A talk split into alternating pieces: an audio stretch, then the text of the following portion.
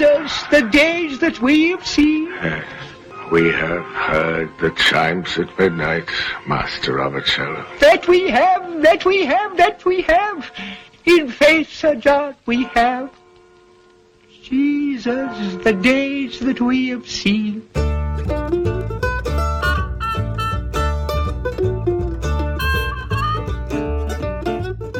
Hello, and welcome back to Ear Read This, a literature podcast where today I turn my tongue divine to a loud trumpet to talk about Henry IV, Part 2 by William Shakespeare. I'm Ash, your host, and joining me throughout the podcast once again are Rob Miles and Sarah Peachy, the co creators of The Show Must Go Online. As before, I've left a link to their production of Henry IV Part 2 in the podcast description box below.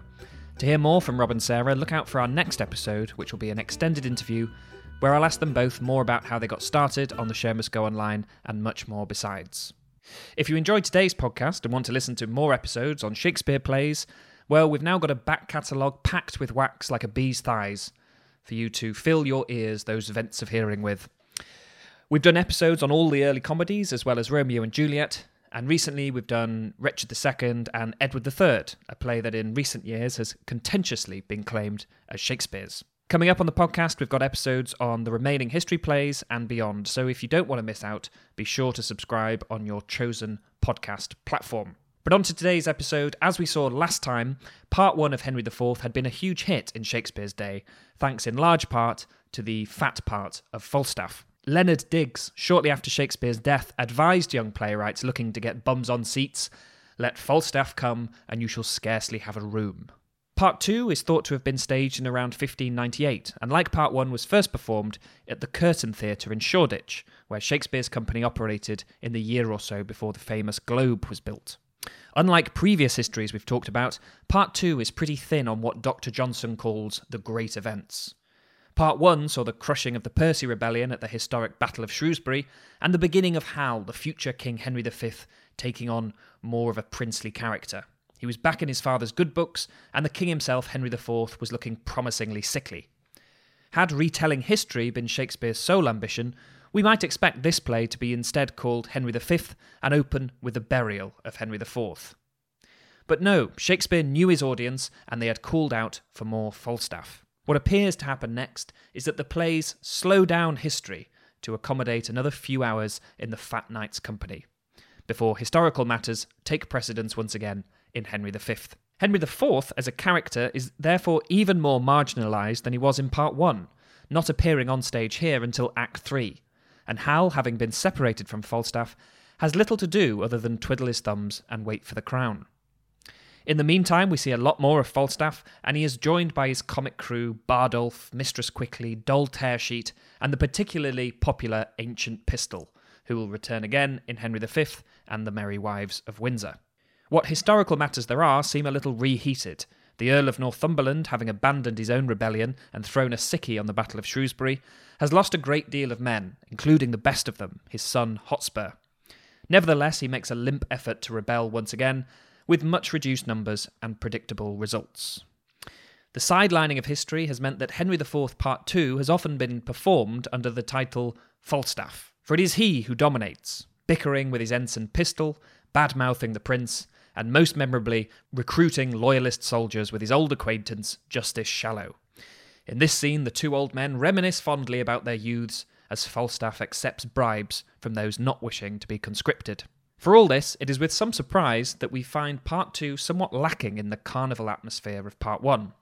Falstaff's shenanigans are tempered with sadness, age, ill health, diminishing returns, and grief. Previously, he was a life giving force. Here, he is called a dead elm.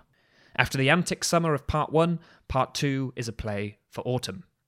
Henry IV's ill health in the last play was countered by Falstaff's insultingly good health. He appeared immune to the effects of hard living, immune even to the effects of time. He lived out of all compass and didn't give a damn for the time of the day. In his first words in Part 2, Falstaff is asking for a report on the health of his urine. The doctor's enigmatic response is that the urine itself is fine, but the owner likely has more diseases than he knows the name of. Despite this play picking up where the last one left off, the Falstaff we find in part two is sicker and older.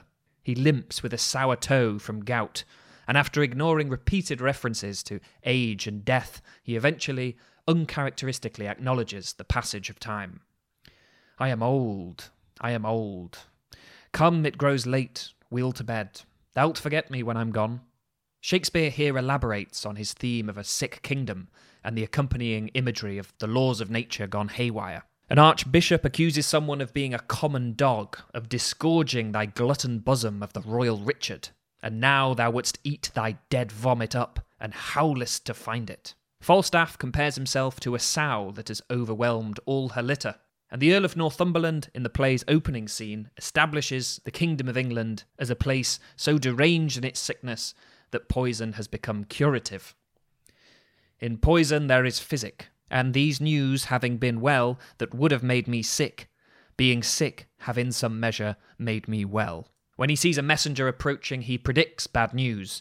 This man's brow, like to a title leaf, foretells the nature of a tragic volume.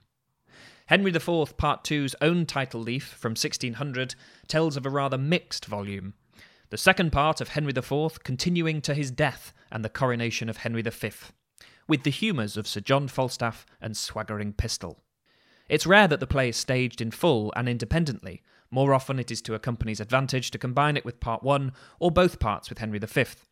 Orson Welles, taking the role of Falstaff himself, combined the two parts of Henry IV for an unsuccessful theatrical run, later reworking the material into the film Chimes at Midnight.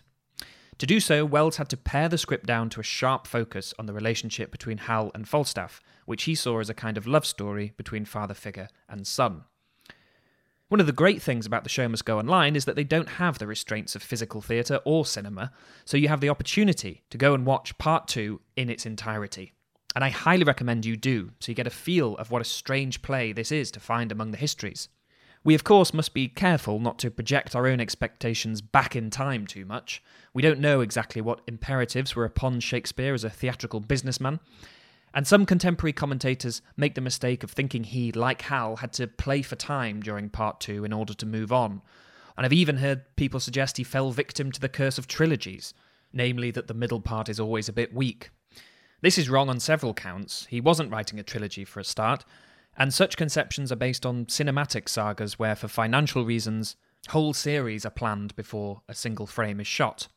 Shakespeare did have source material, but he didn't have a duty to stage it in a fixed number of plays.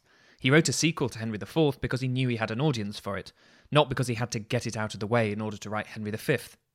In general, people often think too much in terms of story when it comes to criticising Shakespeare, the story in the case of these plays being the ascension of Hal. They therefore accuse Part 2, for featuring lots of Falstaff arsing about, of neglecting story, but Shakespeare wasn't writing genre fiction, he wasn't even writing history. He was writing staged entertainment, and he was much more driven, at least at this point in his career, in making sure he stuffed each scene with interest. Furthermore, genre seems to have been a much more porous and less revered concept than it is today. And this particular type of theatrical history was barely out of its infancy, so the notion that Shakespeare was tearing down dramatic conventions is also not that accurate. If anything, he was creating them. None of which is to say, of course, that Shakespeare doesn't do many surprising things in this play, just that we must remain as diligent as we can in separating what was surprising for him to do in the 16th century and what is surprising for us to find in the 21st. If we are to conclude that the chief reason for this play's existence was the popularity of Sir John Falstaff, then how Shakespeare treats his successful comic creation is unexpected and interesting, and it's something we'll be looking at very shortly. In its construction, the play has many surprises in store as well. There are moments throughout the play that are precisely timed to mirror events occurring at the same place in part one. At the end of that play, Hal stands over the corpse of Hotspur and Falstaff, not knowing that Falstaff is only playing dead. Towards the end of this play, he stands over what he takes to be his father's body and takes the crown to wear himself, not knowing that Henry IV is still breathing. The famous tavern scene, which we talked about in part 1, comes in Act 2, Scene 4. The corresponding scene in part two sees Falstaff back in the tavern, singing of the days of King Arthur and shouting for his piss pot to be emptied. It promises to be another scene of raucous immorality, but this time there is a creeping seediness in the mix. Falstaff speculates about the extent of Doll Tearsheet's diseases and insults Hal, unaware that the prince is listening in, disguised as a servant. This is the only scene in this play in which Hal and Falstaff meet before the Fat Knight's banishment, and it serves as a kind of justification of Hal's actions. The scene ends with Falstaff bidding farewell to Doll and Mistress Quickly, the latter of whom says, Well, fare thee well. I have known thee these twenty nine years come Peascod time. An unexpectedly tender moment that shows just how far we've come from the perpetual gaiety of the last play. Act 1, Scene 1 of Part 1 sees Henry IV, shaken and sick, receiving grim news of trouble with the Welsh, and speaking of how he envies the Earl of Northumberland, whose son Hotspur is so much more princely than his own son Hal.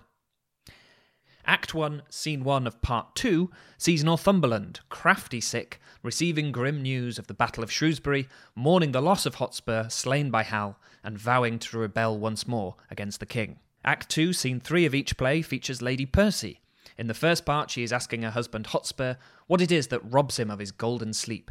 And in part two, she is a widow, imploring her father in law not to rebel, saying he has now lost his greatest soldier, Hotspur, who she calls the glass wherein the noble youth did dress themselves, the mark and glass, copy and book that fashioned others. It's not entirely clear why Shakespeare copied his own book. He was asking a lot of audiences to appreciate this mirroring or chiasmus without a copy of both plays in front of them. So, did he then do it for prosperity? Unlikely, given that he didn't appear to take a great deal of care in preserving his plays until later in life. Was it for personal gratification then, or was it more prosaic than that? Having written a hit play, did he simply think it a smart idea to reuse the same formula? It's both tempting and perhaps unwise to imagine Shakespeare writing this bittersweet sequel full of characters attempting to recreate their pasts and using their nostalgia to inform his construction. Also of great significance is the increased roles for non noble, unhistorical characters in the play. As James C. Bulman writes, it is as much the obverse of Part 1 as its sequel. Its originality resides in the casual, digressive, almost ramshackle way in which it casts a wide net over England, gathering in social groups whose unwritten histories rival in importance, even supersede the official history which concludes with Hal's accession. I began my conversation with Rob and Sarah about part two by asking them what they thought people missed out on if they had only seen the play in abridged versions. It's a good question. Um, more of a good thing is probably the shortest and easiest answer for me to give. Um, the one that slightly absolves me of any responsibility as well. Um, but I think I think from what I remember and from what I understand is that you get to see more of the real world than ever in a Shakespeare play. You get to see more of what's going on in the lives of normal people. It becomes more pastoral, and you end up uh, outside of London and the battlefield, taking in new locations. Uh, I think there's a particularly fascinating scene that takes place in an orchard, which I think involves Justice Shallow from Merry Wives of Windsor. And so there's a lot more of a portrait of what life was like for people being affected by global politics rather than people setting global politics, mm. uh, which again, at a time like this, feels more relevant maybe to most of us because it, it's going to be a closer analog to our, our lived experience. You've got the wonderful fact that Hal has gone back to the tavern because I think the, the main challenge that I think makes people combine or cut these plays is that him killing Hotspur feels like such a neat resolution why do you go back? Mm. Why do you, uh, uh, what's that word that people use? Um, I love that I said that like words aren't all things that people use. Progress? Uh, no. Default? Um, no, you know when uh, you know when people go back and like change something in in the past by by changing it in the present, they they kind of run it over. It's like retrofit, but it's not retrofit. This is what your brain's like on 16 weeks of yeah. Shakespeare. If we can't if we can't remember it, I'll edit it in with a Siri voice. Exactly. Yes, do that. Yeah, yeah, absolutely. Yes, I give you full permission to Siri that in uh, without skipping a beat. I think. I think. Yeah. So you've got that big challenge of why? Why does he go back? What you know? Why does he? Why is it King Henry that separates him? And I think that to me again comes back to that thing that Eric Rasmussen said about addiction and bad influence and why you have to make a clean break and that's that to me is is why he goes back because we talked about again the semiotic tensions of a character what are they moving towards and what are they moving away from and hal is always moving in my view towards growth He wants new experiences. He wants to learn new languages, even if that's just the language of the common man, right? He wants to um, go and have a battle without knowing necessarily if he can do it. He he is in a growth mindset and he wants new experiences. You know, it's almost like he's on a gap year, if you want to put it that way. And he goes on the rob to see what going on the rob feels like. What he's running that's so that's what he's going towards is growth and new experience and expanding his toolkit. What he doesn't like and what he moves away from is responsibility. Mm. And now that he's defeated Hotspur, expectation is suddenly there, which was the thing that at the beginning of part one, it was like, no, I'm going to set expectations so criminally low that if I can tie my own shoelaces, people will be amazed. Yeah. And now they're like, this is the guy who killed Hotspur. We expect great things. And that forces him to run away from the responsibility again. And he relapses in a way. Retcon. Uh, Retcon. That's it. Retcon is the word. Thank you. Yes. Ah, I can't tell you the relief that's just washed over me. That was a tension I was carrying there. Um, and then you've got Hal trying on the crown for size. And I know that that's one of the bits that often people choose to keep, even in The King, which is mostly Henry V, but has a little bit of one and two. It keeps like one scene from part one and one scene from part two, I think. But that's the scene that they keep is him trying on the crown while he's ill, and then he wakes back up and he's not dead. And he's like, "Oh, I see." yeah. I think that that scene for me, because there's such a seeming resolution between the two in part one, the idea that it ends on a bitter note or a sour note between them, and and that they they split in a way that leaves Hal utterly alone, because he has you know he has to get rid of Falstaff. His dad's going whether he likes it or not. I talk a lot when I'm directing about tearing pain, the, the sensation of tearing as being the kind of pain that feels most visceral, I guess, or feels most immediate and extreme. And I think Hal in part two goes through a lot of that tearing pain hmm. and has to sit in discomfort a lot more than in the first one. And if the plays are a mirror to each other in any way, it's Hal's comfort in one versus his discomfort in the other. Yeah. Yeah, so I think there's a lot that people will be able to get out of it. I know when we did the Henry the Sixth plays, we did parts one, two, and three. People were astonished because usually all three of those plays get chucked into a prologue to Richard the III, Yeah. and it gets War of the Roses or whatever. And people could not believe, especially with part two, which was my personal favourite, the variety show feel of it. The idea of why are we over here doing this? Why is someone here claiming that there's been a miracle that makes them walk? And why do and why does he then get beaten by a beetle and run away comically? In in the middle of a larger scene about disputations over who should be, you know, it's craziness. And and there were witches and there were shipwrecks and pirates, and it's like, what is going on? and uh, so I think with the lesser known ones, especially, people really should give them the chance because there is a, a sensation, I think, or a or a trend in modern Shakespearean production, and which I think is heavily influenced by modern film and TV production. That story is what it's all about. That it's about plot, plot, plot. If it moves the plot forward, it stays. If it doesn't, it's a, a wasteful indulgence that's outstaying the audience's welcome. Yeah. I don't think it's in any way productive to view a Shakespearean play like that because I think all of the plays were designed to be a variety show.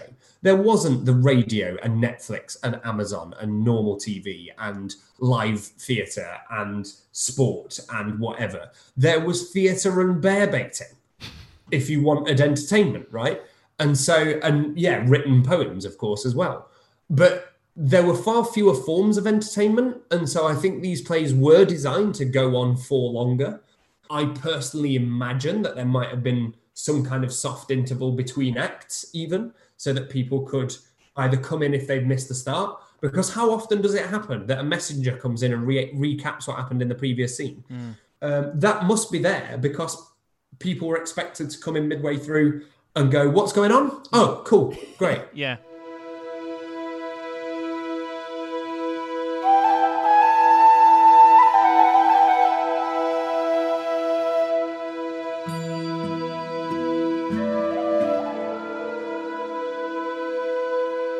We are told what's going on at the very start of the play, and it comes with a surprise to match that at the start of part one. In the first play, we discovered that the usurping Bolingbroke had degenerated into a shaken monarch, one with care. Part two's surprise comes with a stage direction. Enter Rumour, painted full of tongues. The character of Rumour then opens the play with a speech, which in Dr. Johnson's words is wholly useless, since we are told nothing which the first scene does not clearly and naturally discover. Open your ears, says Rumour, for which of you will stop the vent of hearing when loud rumour speaks? Rumour is come, it announces, to noise abroad that Harry Monmouth fell under the wrath of noble Hotspur's sword. In other words, that the events of the Battle of Shrewsbury at the end of Part 1 were reversed. Dr. Johnson, who did concede the speech was not inelegant or unpoetical, is perfectly correct in saying that this tells us nothing we don't subsequently hear. But, as Rob said, these plays often have characters re establishing the plot, perhaps for the benefit of latecomers, but also scholars have suggested that in performance, Elizabethan actors barreled through their lines, so a recap might have been welcome, even for audience members who had turned up in good time. The figure of Rumour, full of tongues, would be a familiar one to Elizabethan audiences, and was a classical convention, appearing as a character in Ovid's Metamorphoses. In Shakespeare's day, Rumour often appeared in conjunction with the character of Fame, and according to Peter Davidson, there is a record from 1553 of the Revels office paying for a coat and cap to be painted for Fame with not only tongues, but eyes and ears as well. As modern readers of these history plays, the intrusion of such a brazenly abstract figure seems subversive. Up until now, we have ostensibly been watching the events of history play out with a cool eye. Now, this supernatural figure appears to brag of how easily events can be distorted. Plot wise, this induction directly precedes the proper first scene of the play, in which Northumberland hears the cruelly incorrect report of the Battle of Shrewsbury, only for another messenger bearing the sad reality to arrive just afterwards. Rumour has outgalloped the truth, and here establishes a key theme of this second part that smooth comforts false are worse than true wrongs. This is certainly the case for Falstaff, whose comforting belief in Prince Hal's friendship will be his undoing. C.W.R.D. Moseley has written Rumour is the physical manifestation of that public opinion which plays so important a role as ground for action and inference in both parts. The issues he presents of deceit and the gap between words, signification, and reality, smooth comfort, reach back into the dark abyss of time, back even to the fickleness of opinion glimpsed in Richard II. Richard was his own worst enemy, and did indeed melt like a mockery king of snow before the sun of Bolingbroke. Had he been a more steadfast king, might he have inspired more confidence and stability in his subjects? Richard made a perfect victim for rumour. Other characters have more self belief.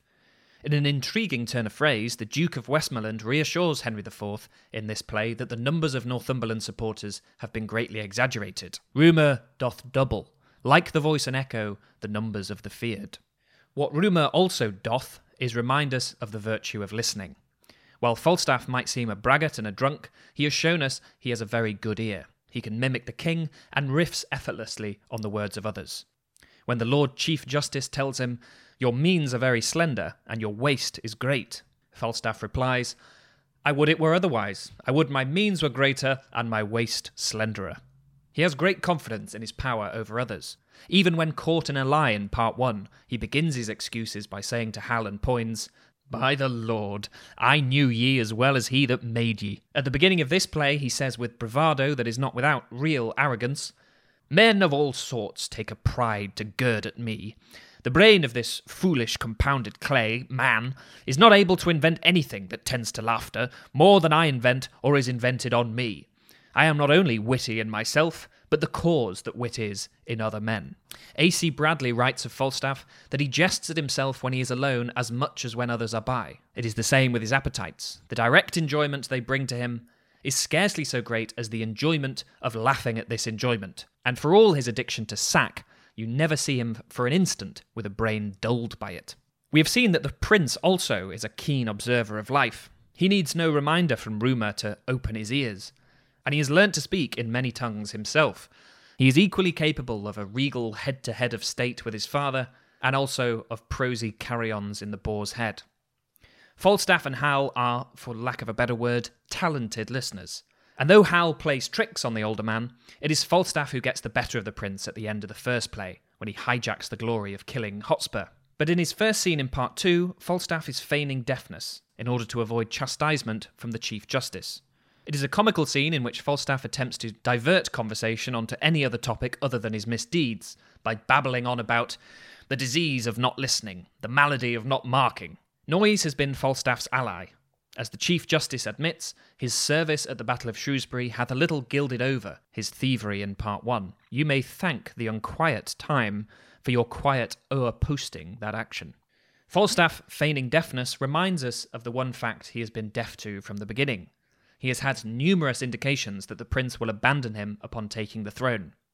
Kings, as we have spoken about in relation to Richard II, were thought of as having two bodies, a private and an official self. We have been privy to Hal's private self in these plays that carry his father's name, but in his own he will become the official king, just as he promised us in his soliloquy in Part 1.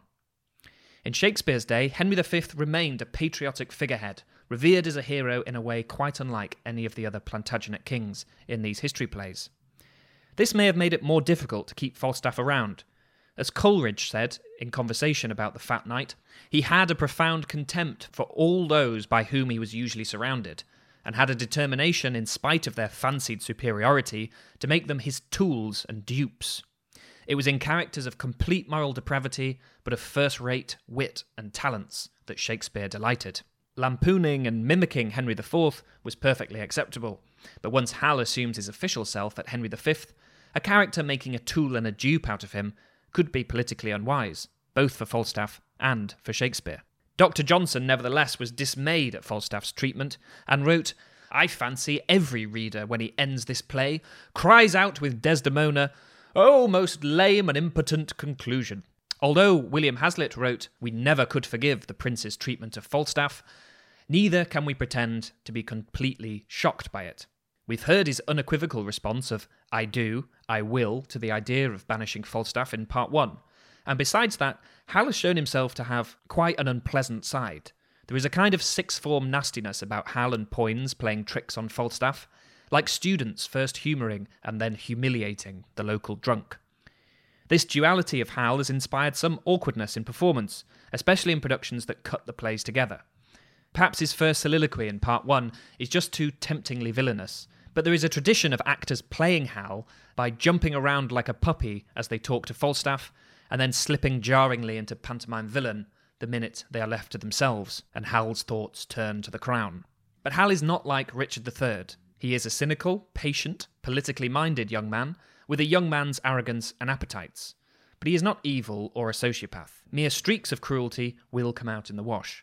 He is more pragmatic and forward thinking than his father, and he knows that his future kingship and his friendship with Falstaff are incompatible. And though the abandonment of Falstaff is brutal, it can really only come as a surprise to one person. And I, I don't buy it either. I don't buy that he ever gives up on Falstaff. I think what he does is takes the throne, and one costs the other. Mm-hmm. Because at the end of Henry IV, he's killed Hotspur and the reason that he gave, the stated intention was if I kill him, all his honours get piled on my shoulders, and I get to use those as to my credit for the rest of my days, and that will make my reputation.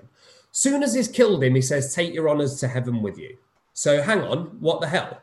He doesn't want the honours that he fought. So he, he deliberately put himself in this place to get. By the time he's killed him, he respects him too much to rob him of them, is my interpretation. Part two. The only other benefit he's now got is I killed a really hard hero. You know, I killed Hotspur. I'm a badass. And then he says, All right, Falstaff, I'll gild you a lie with the fairest terms I have, and I'll say you killed him. So he doesn't even get that benefit.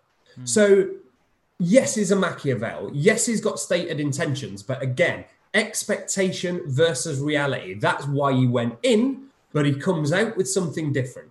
Because what he really needed, it seems to me, is to know that he could do it and to know that he was, in the old chivalric tradition of might makes right, mightier and therefore rightier than Hotspur. He is, he deserves the throne Mm. He's earned it. He's earned the throne through that conflict, in my opinion. And because he knows that internally, he doesn't need the external shows of either Hotspur's honour or killing Hotspur as a show off move.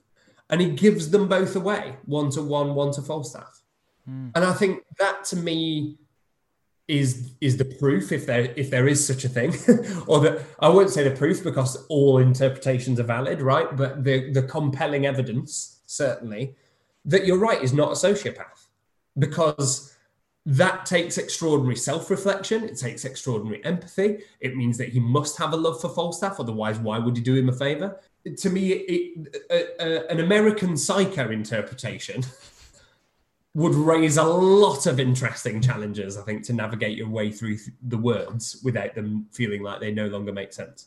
W.H. Auden writes that when Hal or the Chief Justice or any others indicate that they are not bewitched by Falstaff, reason might tell us that they are in the right, but we ourselves are already bewitched, so that their disenchantment seems out of place, like the presence of teetotalers at a drunken party. In this play, as he is increasingly surrounded by teetotalers, Falstaff regresses in the direction of good times past, away from the court and into old England, spending time with the interminably nostalgic Justice Shallow, with whom Falstaff says he has heard the chimes at midnight.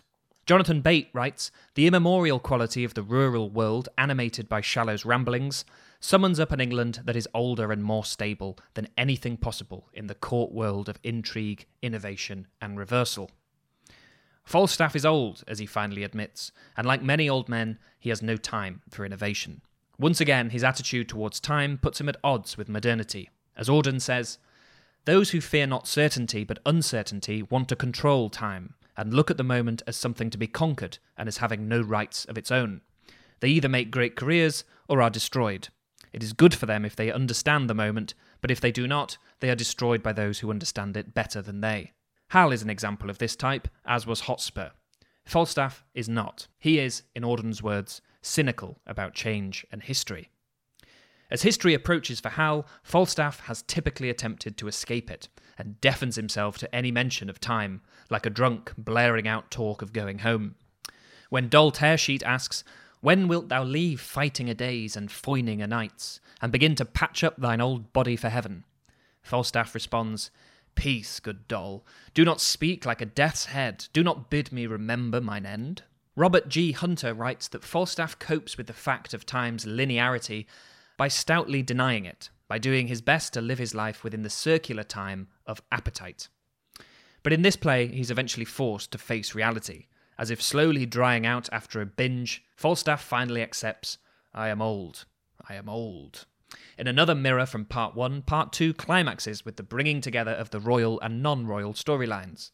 But whereas Part 1 ended in Falstaff's success at Shrewsbury, Part 2 ends in his banishment from Hal.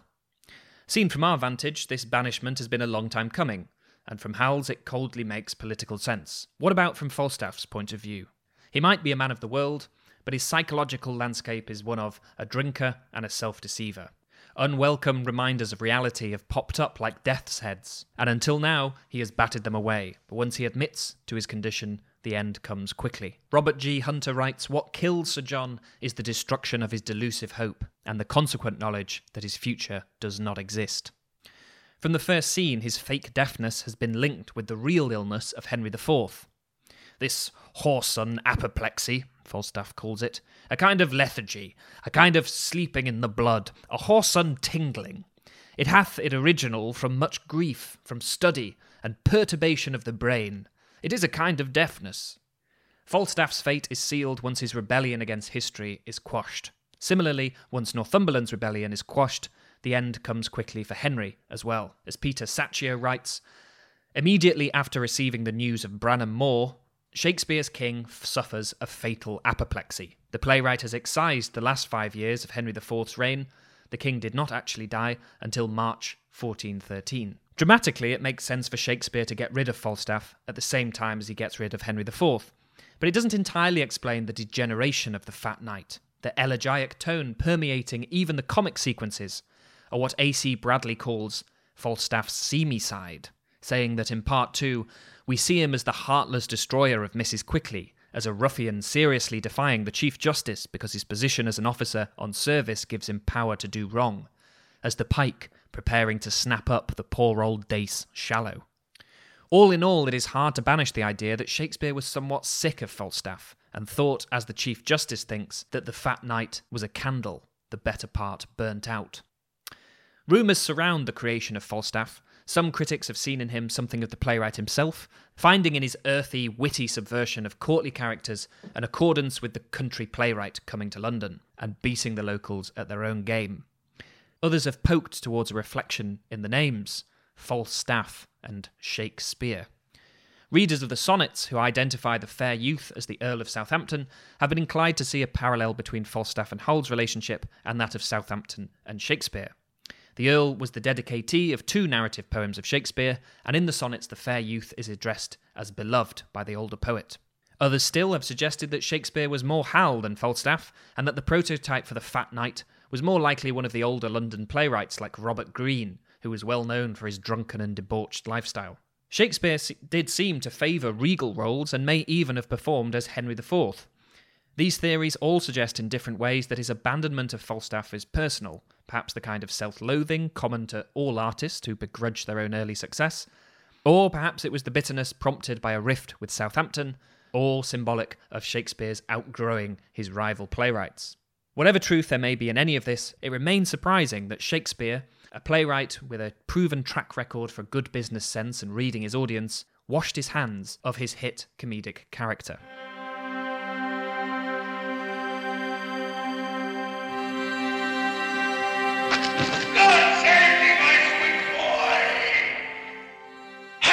Wits?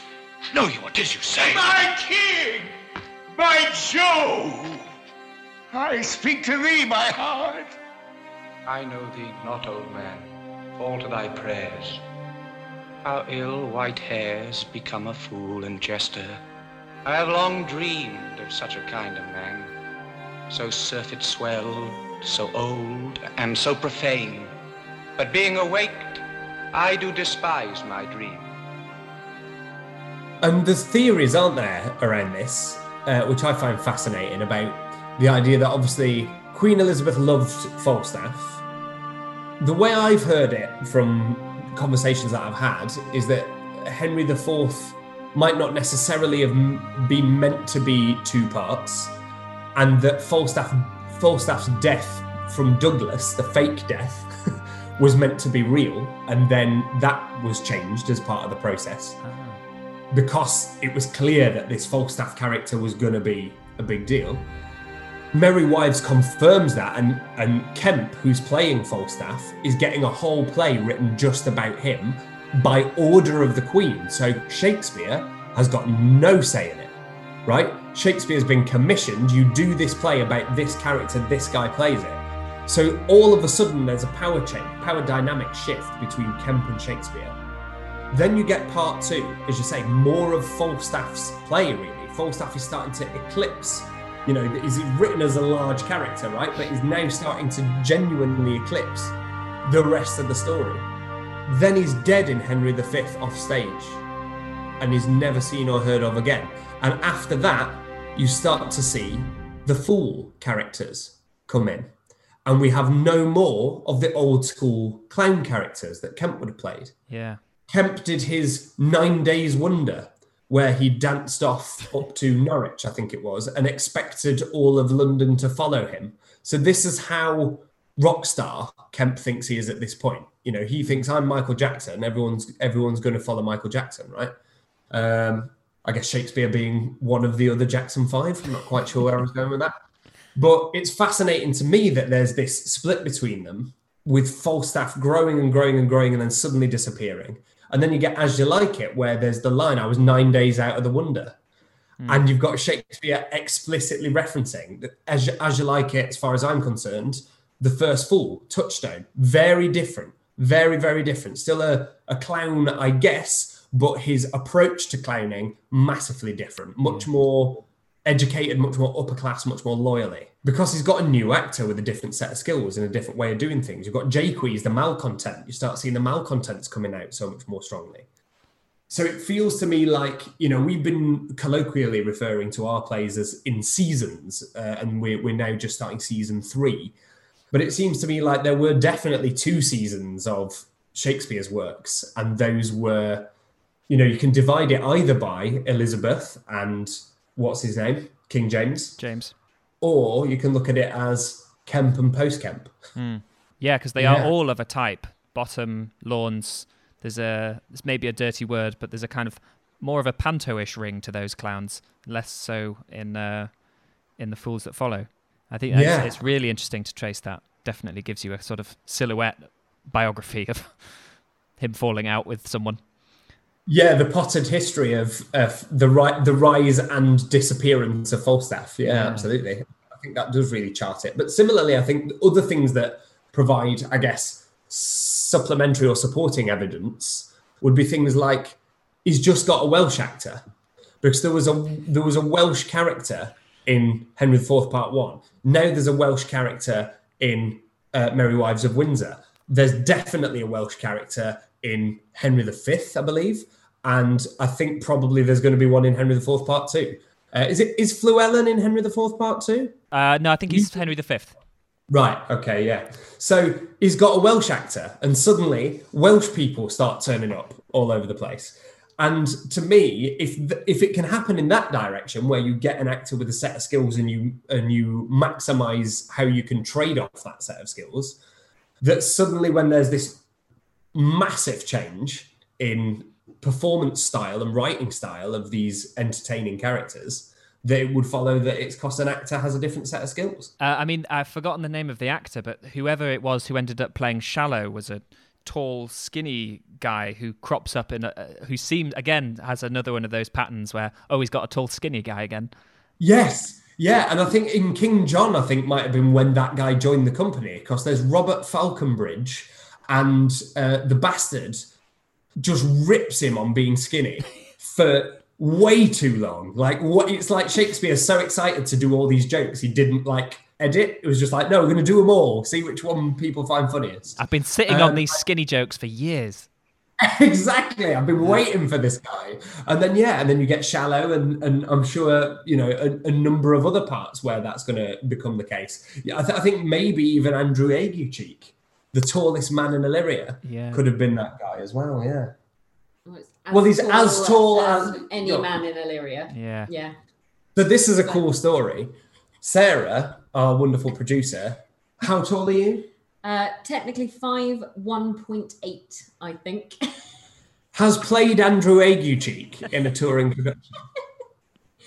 yes, I, t- I took over from someone who is significantly taller than me, and it was a multi-rolling uh, production. So yeah, so I got to do Olivia uh, and Sea Captain, which was fine. Uh, well, I mean Sea Captain, let's but you know, I wore a big jumper, uh, and uh, and then Andrew Aguecheek. So never would have got the chance to play that role. That was great fun.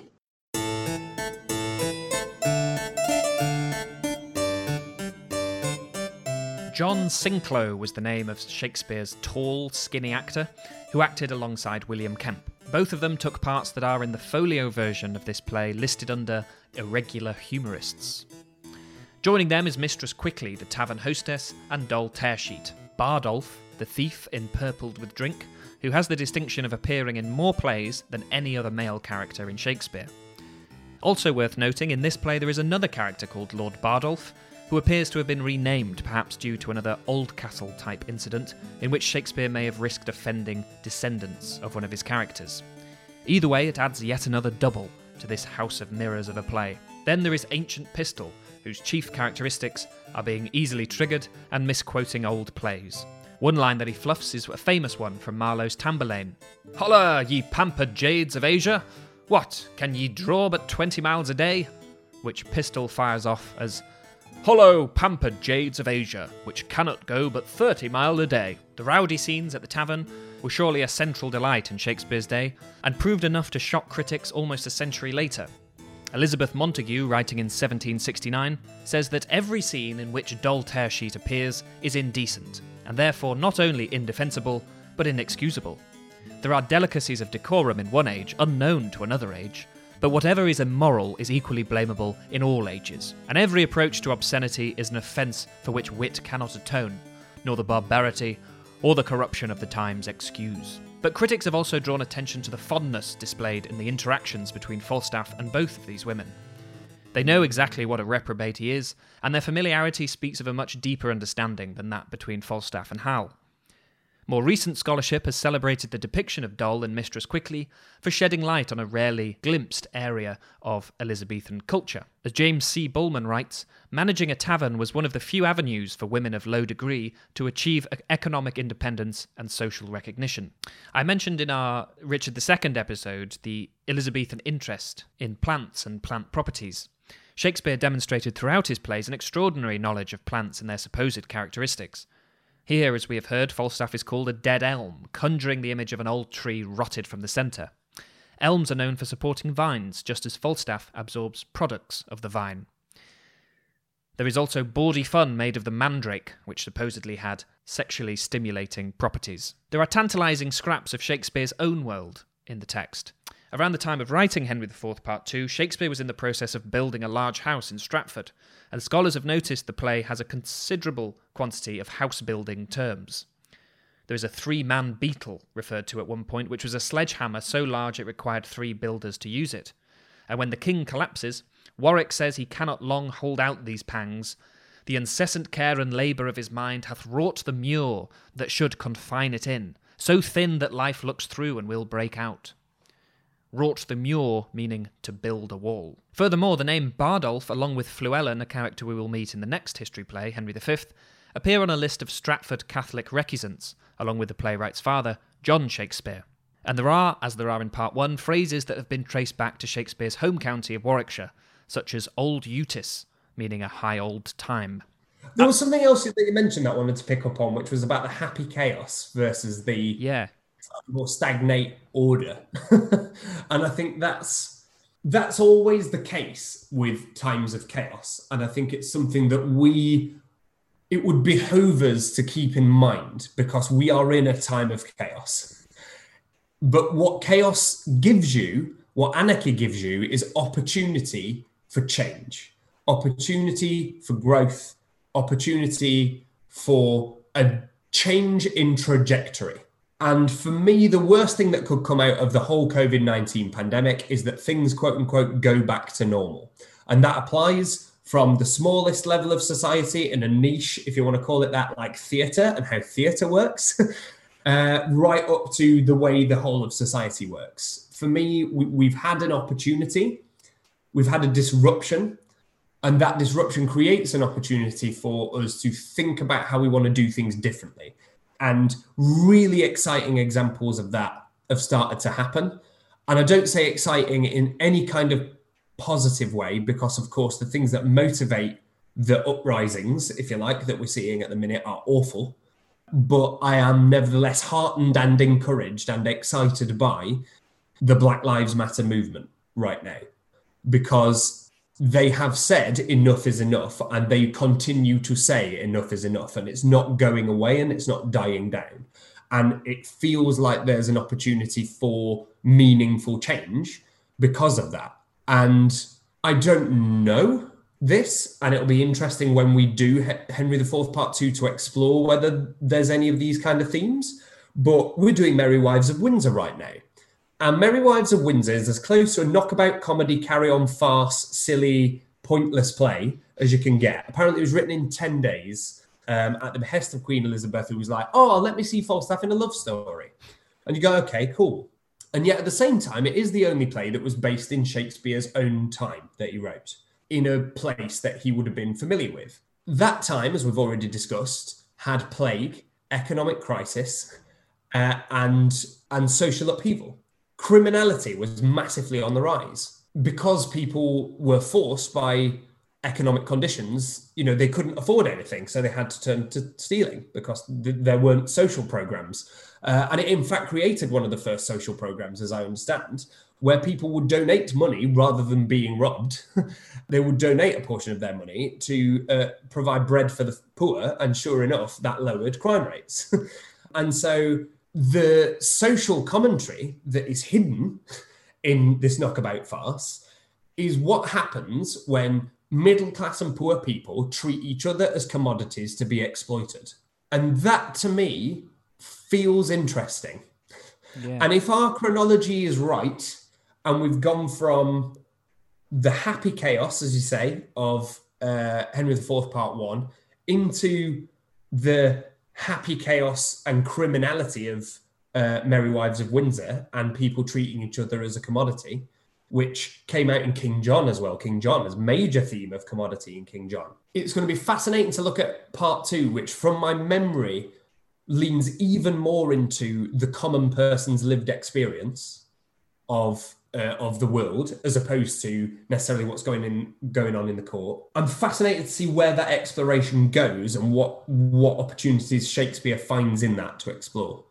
Because I it was the last thing I, I was expecting to find when I was doing dramaturgy for Merry Wives would be social commentary on people treating each other only by their economic worth or opportunity. And yet it's there. And, and when you know it's there, it's there loud and clear. Hmm. And so I'm su- super excited about what, what could be coming around the corner with part two. With the crowning of Henry V, we leave the happy chaos and return to a more austere order. This can turn an audience against Hal. Not only does he banish Falstaff, telling him how ill white hairs become a fool and jester, but as Jonathan Bate reminds us, the first public act of King Henry V's reign is the arrest and beating of Doll Tearsheet and Mistress Quickly. Hal interests us in his duplicity, his sense of history, and his confidence in it, but as a king, he does a better job than Richard II of subduing his human nature to his official self. George Bernard Shaw wrote that his popularity is like that of a prize fighter. Nobody feels for him as for Romeo or Hamlet. Hotspur, too, though he is stimulating as Ginger Cordial is stimulating, is hardly better than his horse. Political ruthlessness is seen to reap rewards in these history plays. We haven't dwelled much upon the great events of Part 2, as they are pretty thin on the ground and they are mainly left to Hal's brother, who is, as Stanley Wells writes, the most decisive and successful leader in this play, but also its least attractive character. Prince John achieves victory over the rebel forces by a coldly calculated trick, deceiving their leaders into dismissing their armies in the belief that a peace has been concluded, and then arresting them on a charge of high treason. It is easy to warm to Falstaff's complaint. This same young, sober blooded boy doth not love me. Not a man cannot make him laugh. But that's no marvel, he drinks no wine. This comes in one of Falstaff's last hurrahs as he delivers an ode to sack, his tipple of choice, which was a kind of fortified wine. They're generally fools and cowards, which some of us would be too, but for inflammation. A good sherry sack has a twofold operation. It ascends me into the brain, drives me there all the foolish and dull and crudy vapors which environ it, makes it apprehensive, quick, forgetive, full of nimble, fiery, and delectable shapes, which, delivered o'er to the voice, uh, the tongue, which is the birth, becomes excellent wit. Falstaff takes partial credit in the success of Hal when he says, Prince Harry is valiant. For the cold blood he did naturally inherit of his father, he hath, like lean, sterile, and bare land, manured, husbanded, and tilled with excellent endeavour of drinking good, and good store of fertile sherris, that he is become very hot and valiant. As so often in this play, something said in jest has a rather melancholy undertone. Prince Harry may be hot and valiant, but he hasn't lost any coldness of blood, and is capable of doing things that Falstaff, having so far warmed his own blood on sack, hasn't considered. W. H. Auden writes that the most dishonest characters are those who are unaware that they are acting, or have come to believe their own act. Honesty with oneself requires that you know you are an actor, and not take yourself too seriously. You can be dishonest with others and still be honest with yourself. Hotspur can be honest with others, but is dishonest with himself. Falstaff counterfeits dishonesty, and Henry V is dishonest both ways. His formal will and a powerful ego are the only things he has left. In terms of, of a directing and, and acting perspective, again, the, the relationship between Hal and Falstaff seems crucial, especially it- like yourselves, you're going for both parts, which is must be kind of rare to do both now uh, fully, not do some kind of Henriad mashing together. Some people talk about there being there is a sort of parent-child relationship, and they variously swap roles a bit. They they neither of them let on to the other one how exactly how clever they are. Falstaff's a bit smarter than he lets on. Henry knows a lot more than he lets on. They both have a bit of a father-son thing going on. What do you think are some of the uh, important things for you to to just get right about that relationship? It's a really great question. I want to touch on something related first and then hone in. So hold me to account on this. But what I found really interesting about what you just said was about deception and the fact that Shakespeare actually takes an ag- agnostic view of lying. It is not a moral or an immoral thing, it's just something people do. And both characters deceive mm. actively, and it's a large part of their character. And I guess one of the questions in that dynamic is how much has Hal learned that from Falstaff, or how much has Falstaff potentially learned that from Harry? Because even the fact that we call him Hal and not Henry shows the extraordinary success of the lie of him being an everyman or being for everyman at the very least. It's an image that, that has been crafted and created by him consciously, and yet we still are happy to go along with it. and presumably, Hal is the first member of the royal family that Falstaff has interacted with. And if he's capable of these things, and this is how the court works, how do you then engineer your behavior to ensure that you stay a part of that inner circle for as long as possible? You know, and I don't have any answers to this. This is just provocations, right? It's just interesting things to think about. But I think there is a father son relationship there. I think that's it's easy to read between the lines of the coldness of Henry IV mm. and the warmth, the radiant warmth, the excessive warmth of Falstaff. But what I find fascinating is the examination. And for me this is what lies in the heart of each actor that takes that role on is how real is the love?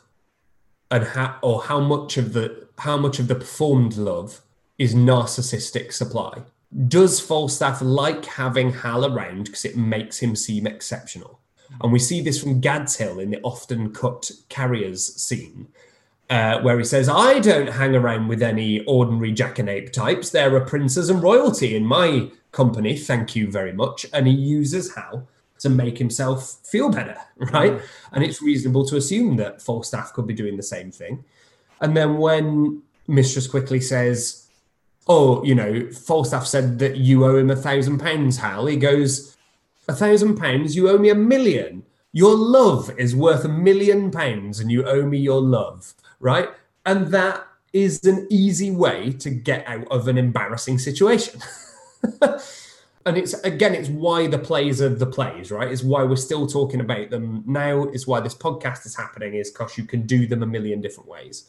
But I think you have to make a decision and you have to follow through on that decision and try and com- convey that decision to the audience that whether there's genuine affection there or whether it is manipulative. In our production, we went for maybe a 75 25 split um, in that there was genuine affection between them. And at the same time, they were genuinely using one another.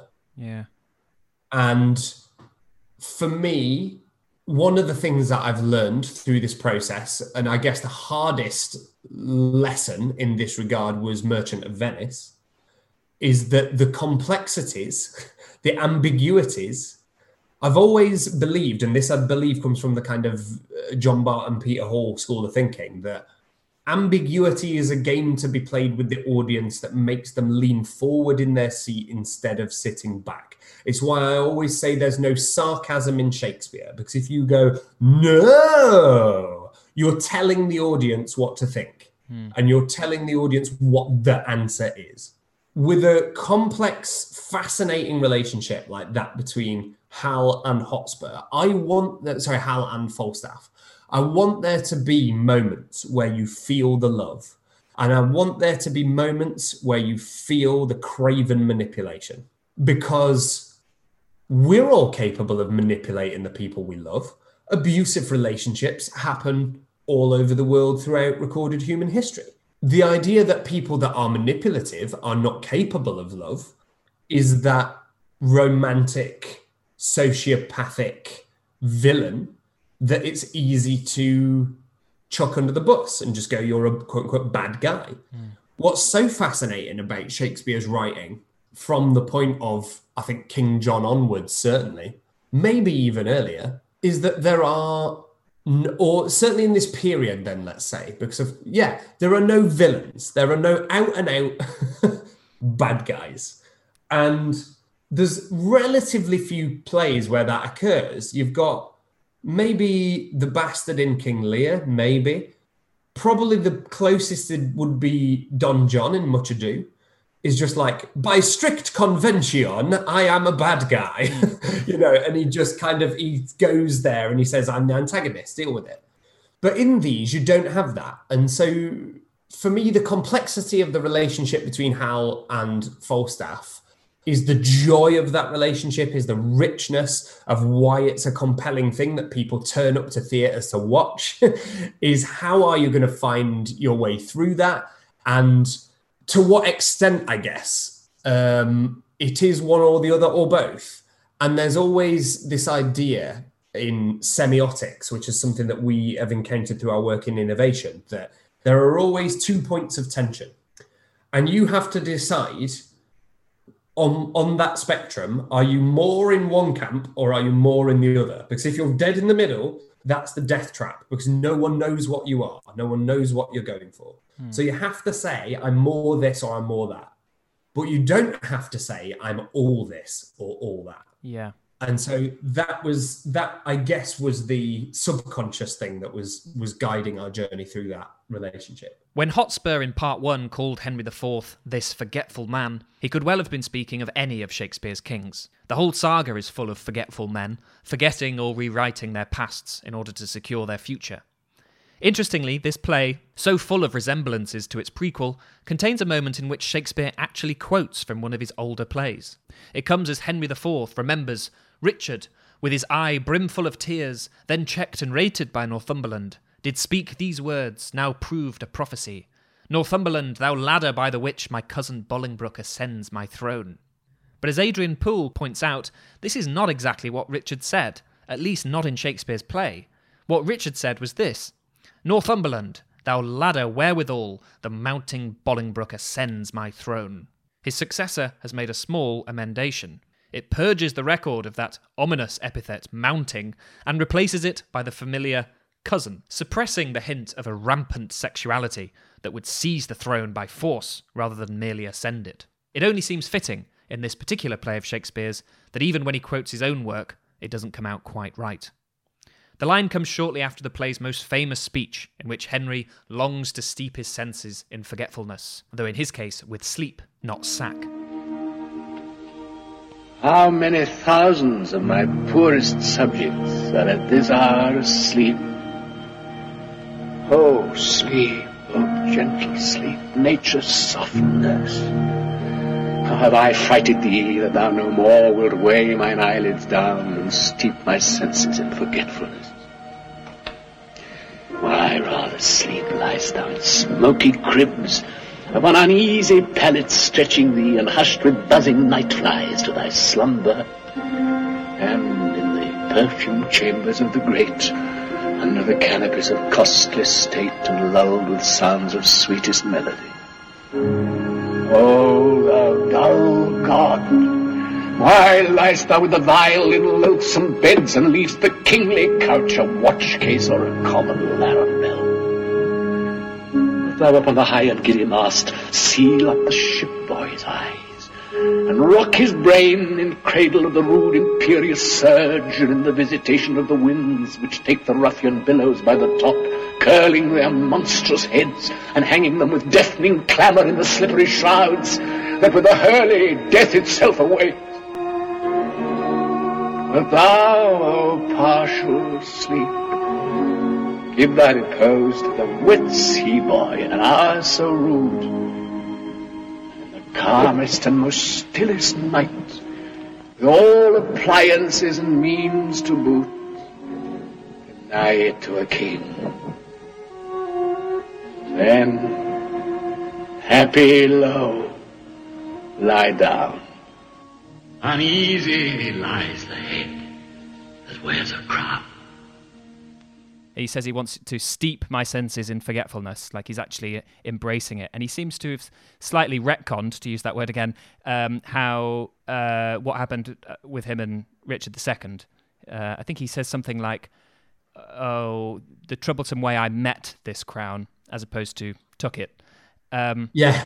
and if you if you watch all of the history plays, it, it almost seems like every single one forgets the last. Obviously, Yeah. they weren't left, they weren't written in that order, but um, it does seem to be a recurring thing. Yeah, no, I absolutely get what you're saying. And I guess it can be a recurring thing no matter what order they're written in, because it happens every time, right? Yeah. And that's the that no one's paying attention. Um, but I love the idea of him saying met the crown because Bolingbroke was genius in that he never asks for it in Richard II. He never asks for it. It's given and and it happens, but he's never once said, I want it, and he's never once said, he says I'll take it, I think, but he never but he never actually says I, I'm going to take it or I want it. And the fact that he says I met the crown to me validates in a way a lot of the things that uh, Vernon and Worcester talk about through the play, where they say we we helped you get where you are, we put you on that throne, and almost in a way his politi- his clever politics of trying to seem humble by never asking for it also therefore invalidates his claim to it because he'd never had the might makes right discussion. He never fought in a field and beat the other guy and that's why i deserve to have it. Didn't happen. And that's a massive undercutting if you're using old school chivalry to determine who should be king. He doesn't have a claim. Hmm. And so i think that the, the way in which he says i'm met to the crown to me reflects a whole sense of unease in him about his own deserving it. And I, I've all have always found that a fascinating sore thumb about Hal because he is the son of an illegitimate king in a way. Mm. And yet Shakespeare sets him up from the beginning as blood royal. There's all this discussion in the text about are you a degenerate? Are you a bastard? And all that is trying to say, are you of the blood royal or not?